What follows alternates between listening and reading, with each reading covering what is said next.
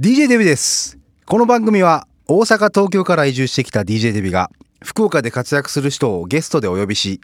その人の成し得たことを Do だけにとどまらずその人自身の在り方や源泉 B まで探り紹介していきます。さらにゲストの方はもちろんのこと福岡で友達をもっともっと増やしていくために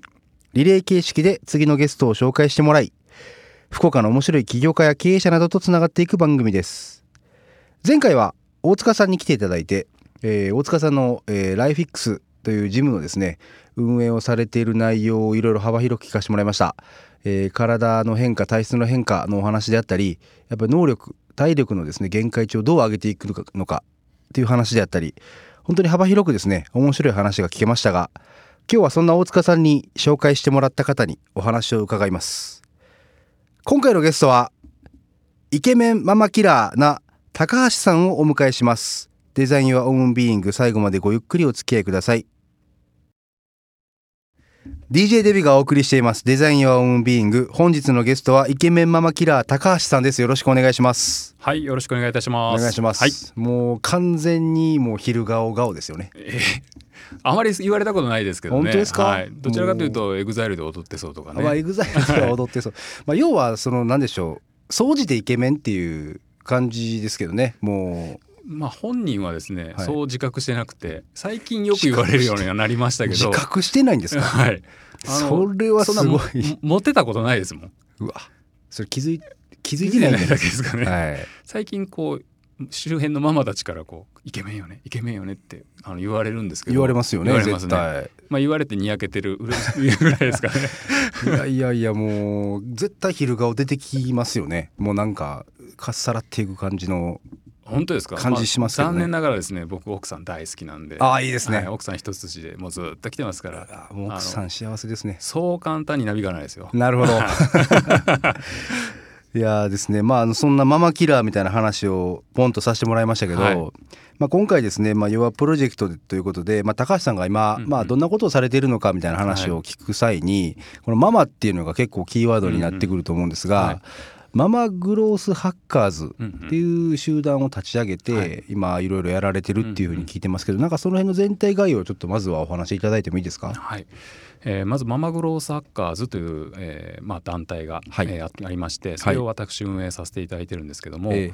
主婦だったママたちが、えー8ヶ月間グロースハックの技術を学んで企業のホームページやサービスをですね成長させていく。う、うんうん。まあ、収益を上げていくためのお手伝いをするグロースハッカーの集団をおこのママグローサッカーズという言い方をしてですね、なるほど。えー運営させていただいてます。ちょっとその聞きたいんですけど、はい。グロースハックっていうのはどうどういう意味合いなんですか、はい。日本語で言うと。あのす仕組みそのものをですね、はい。えー変えていって成長させるっていう、まあ、意味合いがあるんですけどもあまあ、例えばホームページを見ていただいてもう皆さんこう使っていただいている中でこう使いにくい点であったりとかはいこう分かりにくい点っていうのは多々あると思うんですね。ええそういったところを改善していくんですけどもその改善する前段階で皆さんがどういうふうにホームページを見てるのかなとかうんどういうふうな行動をとってるのかなっていうのをデータをもとに分析をしてうん。課題を洗い出していきます。うん。でそこで仮説を立てていっうんてどこを変えれば良くなるかっていうのをこう考えていく。でそれを実際にデザインで変えていって成果を上げていくというような流れなんですけどもはいはい。まあ実際にこうママたちって普段消費者として活動してますよね。はい。でホームページを普段からよく見ているわけですけども、はい。まあ、例えばここが分かりづらいとか、うんえーボタンが見づらい、えーそれによってこううん購買をやめてしまうということもありえるんですよ。はいはいそうですよね。はい、だ普段こう消費者として動いている中でその溜まってくる不満やストレスをうんそのままうんこう改善することによって売上アップにつなげられるという意味ではママたちの消費者目線というのは非常に武器になるという。確かに、はい、まあ、そのね見づらいボタンとかで購買アクションが止まるとそのまま既存しますもんね、はい。その企業としては。そうなんです。ただちょっと聞いてて思ったのが、そのじゃあママがそれできるっていうのがどうなのかって思ったんですけど、その辺はどうされてるんですか、あのママたちはもともと初心者ですから、はい。そのスキルが足りません。ええ例えばええ。デザインをするっていうこともそうですし、はい。マーケティングを考えるということもできないんですが、はい。それをまあ教えていくためのプロジェクトっていうのを2015年から始めてまして、えええええ。ーリクルートジョブズさんと、はいはい。えー改善プラットフォームさんという会社。そして我々デジタルハリウッド、はい。スタえースタジオ福岡ですね。このはい3社が連携しながら福岡市からですね応援をいただく形でえー、 Growth Hack for Women プロジェクトっていうプロジェクトを2015年から行って、えーま、子育て中のママたちが時間であったり場所に縛られることなくですね、はいはいはい、えー、働ける環境を作っていこうということでこう始めたプロジェクトなんですけども、はい、じゃあそのママを育てるのは、えっと、高橋さん中心のところのデジタルハリウッドさんがまずは育てると。はい、でお客さんいわゆるそのまあね、ネットのサイトであったりとかってお客さんを見つけてくるっていうのはどうされてるんですか？お仕事の大半がですね改善プラットフォームさんというグロースハックそのものをですねいろんな企業さんに提供している、えー、まあ、そのグロースハックの仕組みを企業さんに提供している会社があるんですけど、はいはい、そこを通じてママたちが一緒に仕事をさせていただいていると。なるほど、はい、でそこは、まあ、いろんな会社さん特に我々が普段生活で目にするような大手の知名度の高い会社さんたちのサイト扱ってますので、そこからいただいたお仕事をママたちが実際に改善していると、はい、よく街中で見かけるコンビニであったりとか鉄道会社さんであったりとか、えー、そういった会社のホームページっていうのにもまだまだ改善の余地がありますので、はいはい、そこをこうママたちがえー、手こ入れしていると。へえ。なんかこう具体的に挙げれるものっていうのはさすがにあれですか？会社名はなかなかねなかなか難しいですか？はい。ただその改善によってですね、えー、例えばある航空会社さん、はい。えー、改善をすることによって、えー、10%の、えー、チケット購入率が上がったという事例があるんですけども、まあ、その10%って聞くと数字としてなんかそれほど大きな数字に見えないかもしれませんが、はいはい、扱っている金額がもともと大きな会社さんの場合その10%で、例えば億単位のお金が動くんですね。なるほど、はい、なので、まあ、わずかな数字でも改善することによって数百万から数千万数億といったようなその事業成長に貢献できる、まあ、仕組みということではママたちが家にいながら働いてるわけですけども、家にいながらその大手の企業さんたちの業績アップに貢献できるという点でもすごくやりがいがある部分ですよね。ですね。はいなんか最近あの日本の日本全体の流れとして、まあ、一億総活躍みたいな安倍政権が話ね、打ち出して、でやっぱり女性の活躍女性推進、ダイバーシティみたいな文脈がバーッと流れてる中での、まあ一つのまあ、ママグロサックっていうのもあると思うんですけど、なんか今のお話を聞いてると本当にこう、まあ、子育てしかっていうと失礼かもしれないんですけど、そこにこう生きる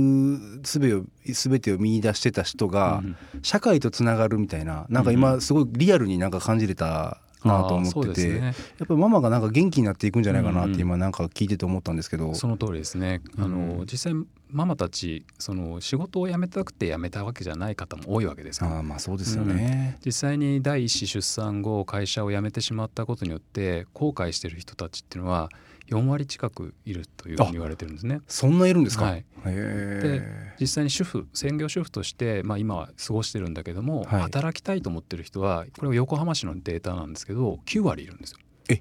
主婦のうち9割働きたい。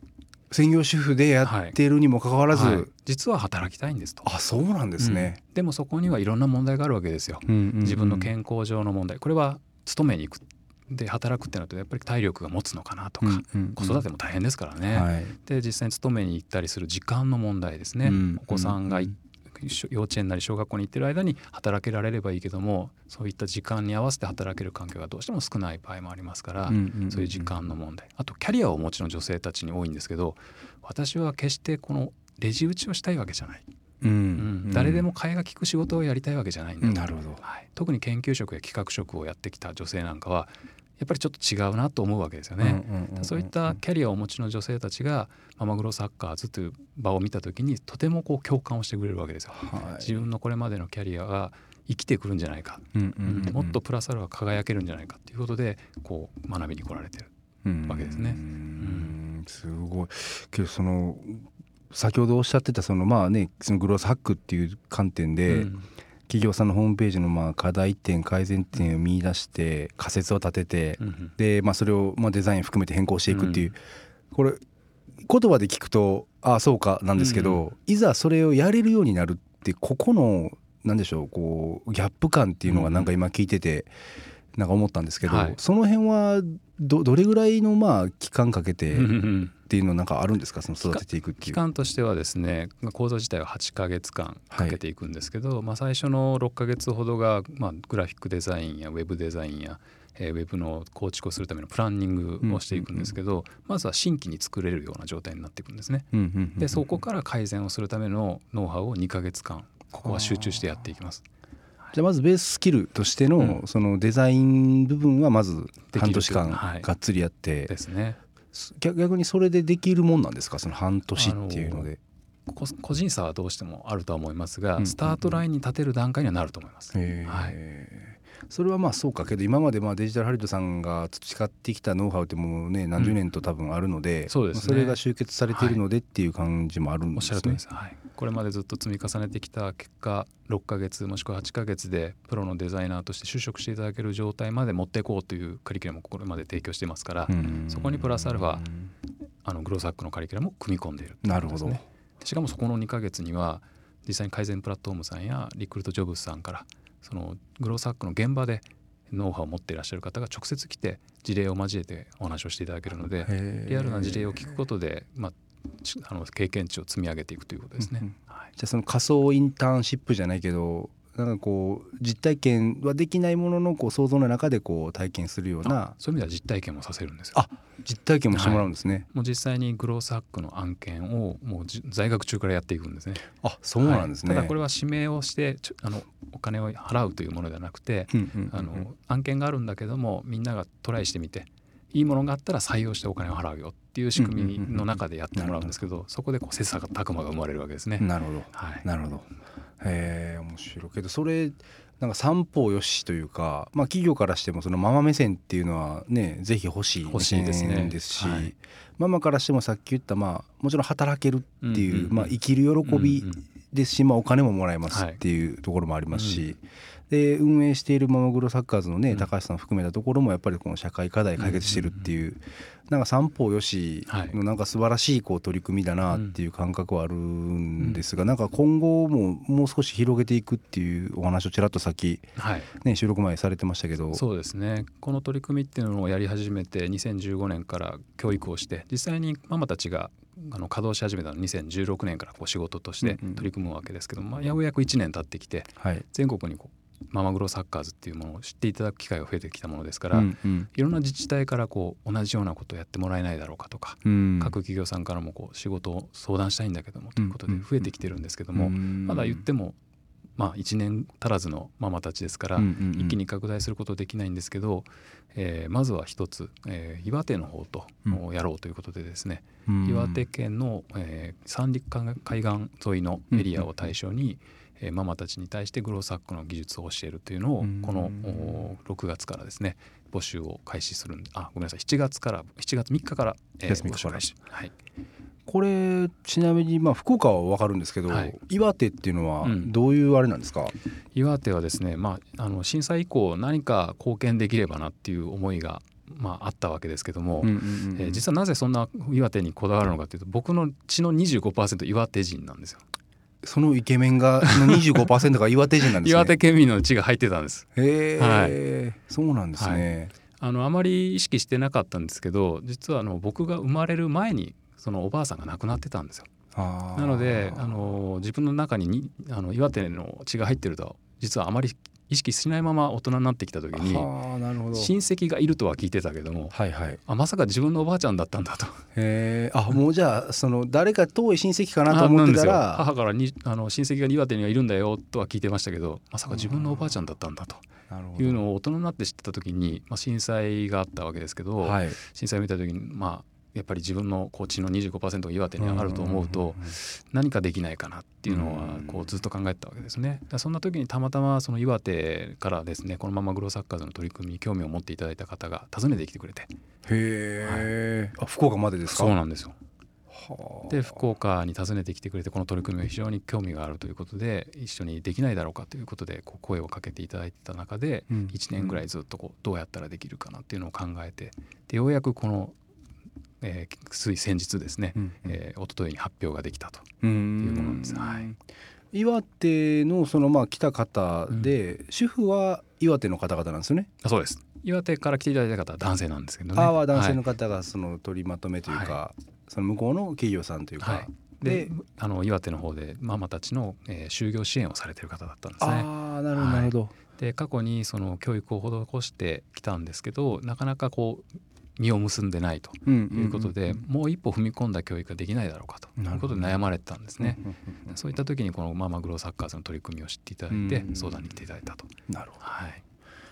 まあね、在宅ワークなんで別に福岡だろうが岩手だろうが、うん、案件としては、ね、どちらでもできますし、はい実際にママグロサッカーズのメンバーも在宅前提の働き方をしているので、うんうんうん、その在宅に必要な在宅ワークに必要なツールっていうものを結構使いこなしてるわけですね。テレビ会議システムを使って、まあ、テレビ会議っていうよりもテレビオフィスシステムって言った方がいいかもしれないんですけど、うんうんうん、アクセスすると皆さんがつながっていつでもこう相談できるし、うんうん、こう井戸端会議のように雑談に花を咲かせたりとかですね。そういったことができるので福岡だろうが岩手だろうが関係なく仕事ができるということで今回このプロジェクトに踏み切ったんです、ね、なるほど、はいまあ、一つこう、まあ、もう一つ疑問点としては、うん、そのママの教育コストっていうのは、これはどういうふうになってるんですか、はい、従来だとですね、はい、私たちの学校の講座っていうのは、まあ、6か月もしくは8か月の期間の中で50万弱頂いてるんですね、でこのコスト全部ママたちが負担するのは非常に大きい結構そうですから、負担になってきますもんね、負担が大きいですからね。これをこうなんとか安くできないかなということで、えー、ママたちの力を欲してる企業さんから、はい、えー、お金をいただいてそれを学費に充てていくと。で先ほどお話したリクルートジョブズさん、はいはい、えー、改善改善プラットフォームさんという会社にご協力いただいているのが実はそこで。あなるほどなるほど、はい、学費のうち、まあ、実際これママたちが受講している講座65万円ほどかかる講座なんですけども、はい、そのうちの 20, 20万円をリクルートジョブズさんが負担してくださってる。そして私たちもじゃあ20万利益を削りましょうということで20万引いてえー、残りの25万円をママたちにご負担いただくようにしてる。はい、じゃあママたちはその本当にそのまあ3分の1ぐらいの金額で、はい、受講できるようにしてる、はい、そう考えてもあれですよね。それこそまあリクルートさんがまあ負担してる額でもまあ案件依頼がやっぱり入ってくるとそこでペイできますし。そうですね。あのそういう意味ではお仕事もいただける仕組みを作っているので、うんうんうん、受講する時に払ったお金をもう回収していただいているママたちっていうのは増えてきてますし。でこのスキルっていうのはまああの短期的なものではないので、はい、投資した分ですね、中長期的にこう回収をできることを考えると、はい、長い目では相当回収できるんじゃないかなと思いますね。なるほど。いや面白いですね。これけどなんか今後本当に広がっていきそうな感じはありますよね。うん。はい、あの本当に多くの自治体からご相談をいただいているので、北南問わずですね、はい、いろんなところからお話はいただいてるんですがやはりママたちをゼロから教育していくっていうのはかなり時間も手間もかかりますので、一気にこう広げていこうとはまだ思ってなくてですね、今回は岩手とやらせていただく形を取りましたが緩やかにこう実績を作りながらですね増やしていきたいなと思ってます。なるほど、はいすごいな。けどこれなんか広がっていくと本当にまあねあのいわゆるこうダイバーシティ女性活躍みたいな文脈で本当にこう生産性も上がっていきそうな気もしますし、ね、何よりもやっぱりすごい素敵だなと思ったのがママがこう生き生きしだして、うんうん、でそれが元気になっていくとやっぱまあ教育面とか家庭にもやっぱりこうね、うん、波及されていきますので。ねあの結婚してどうしても専業主婦になると収入がなくなりますから、うんうんうん、お小遣いもちょっと使いづらい、うんうん、そうするとさんに気を使ってね、うん、ですね。で福岡は女性の消費で持ってると言ってもいいぐらいこうデパートが多かったり確かに。美容室多かったりエステサロン多かったりネイルサロン多いですよね、はい、これらが全部結婚することによってちょっと使いづらくなってしまうんだけども、うんうんうんうん、ママたちが収入を得られるようになれば、少しでもいいと思うん。ですね数万円でもいいから稼げるようになれば旦那さんにちょっと遠慮せずに使えるじゃないですか、うん、そうすると福岡自体がちょっと元気になってくるんじゃないかなっていう期待もしてて。そうですね、はい、まあ、あのそれこそ昼顔みたいな世界じゃなくて もうママが本当に元気になっていくっていうね。そうですねそう本当になん健全というか、あるべき姿っていう感覚はありますよね、ね、あるママが言ってくれた言葉でちょっと面白かったのが、はい、今まではママはご飯を作るのと掃除をする人だと思ってた。でもこのママグロサッカーズで活動したらしだしたことでママが稼いでるすごいって言ってくれたんですね。はそれがとてもママの中ではすごく嬉しかった言葉だったっていうことで僕にもすごくこう響いた言葉だったんですけど。なるほど、はい、これなんかこのままいくと男性の立場は危うくなりますね。子供から見ると。ママが料理も家事も全部して稼いできました、うんうん、お父さん何してたん？いやなんか会社行って稼いできました、うん、ママの方がすごいなみたいな。これはも面白い一つの話なんですけど、はい、あのママたちがやってるお仕事っていうのが先ほどお話したように有名な企業さん多いわけですよ、はい、ちょっと言いづらいんですけど、子供にも身近な会社なわけですよね。なるほど。そうするとお父さんの仕事はよく見えないけども、はい、お母さんこれ家でやってるわけですよ。なるほど。お母さんすごいねこの会社のホームページやってんの？僕もちょっとやりたいなとか感じることが出てきてるんですよね。だから子どもたちもこのデザインに対してだとか、ホームページを見る時の目っていうのが育ち始めてるんですね。どうすればより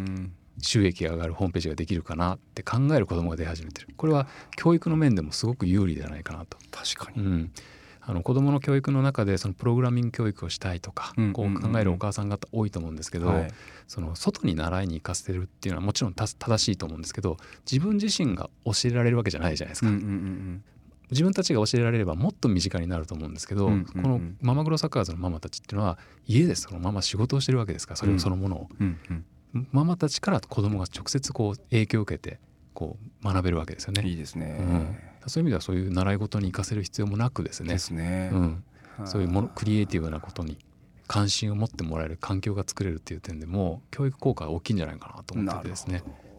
いや面白いですね。こうなんかもうどんどん聞いていきたいんですけどちょっと時間の関係で次にちょっと行きたいなと思うんですが。はい。LoveFM Podcast LoveFM のホームページではポッドキャストを配信中。スマートフォンやオーディオプレイヤーを使えばいつでもどこでもラブ f m が楽しめます。ラブ FM.co.jp にアクセスしてくださいね。LoveFM Podcast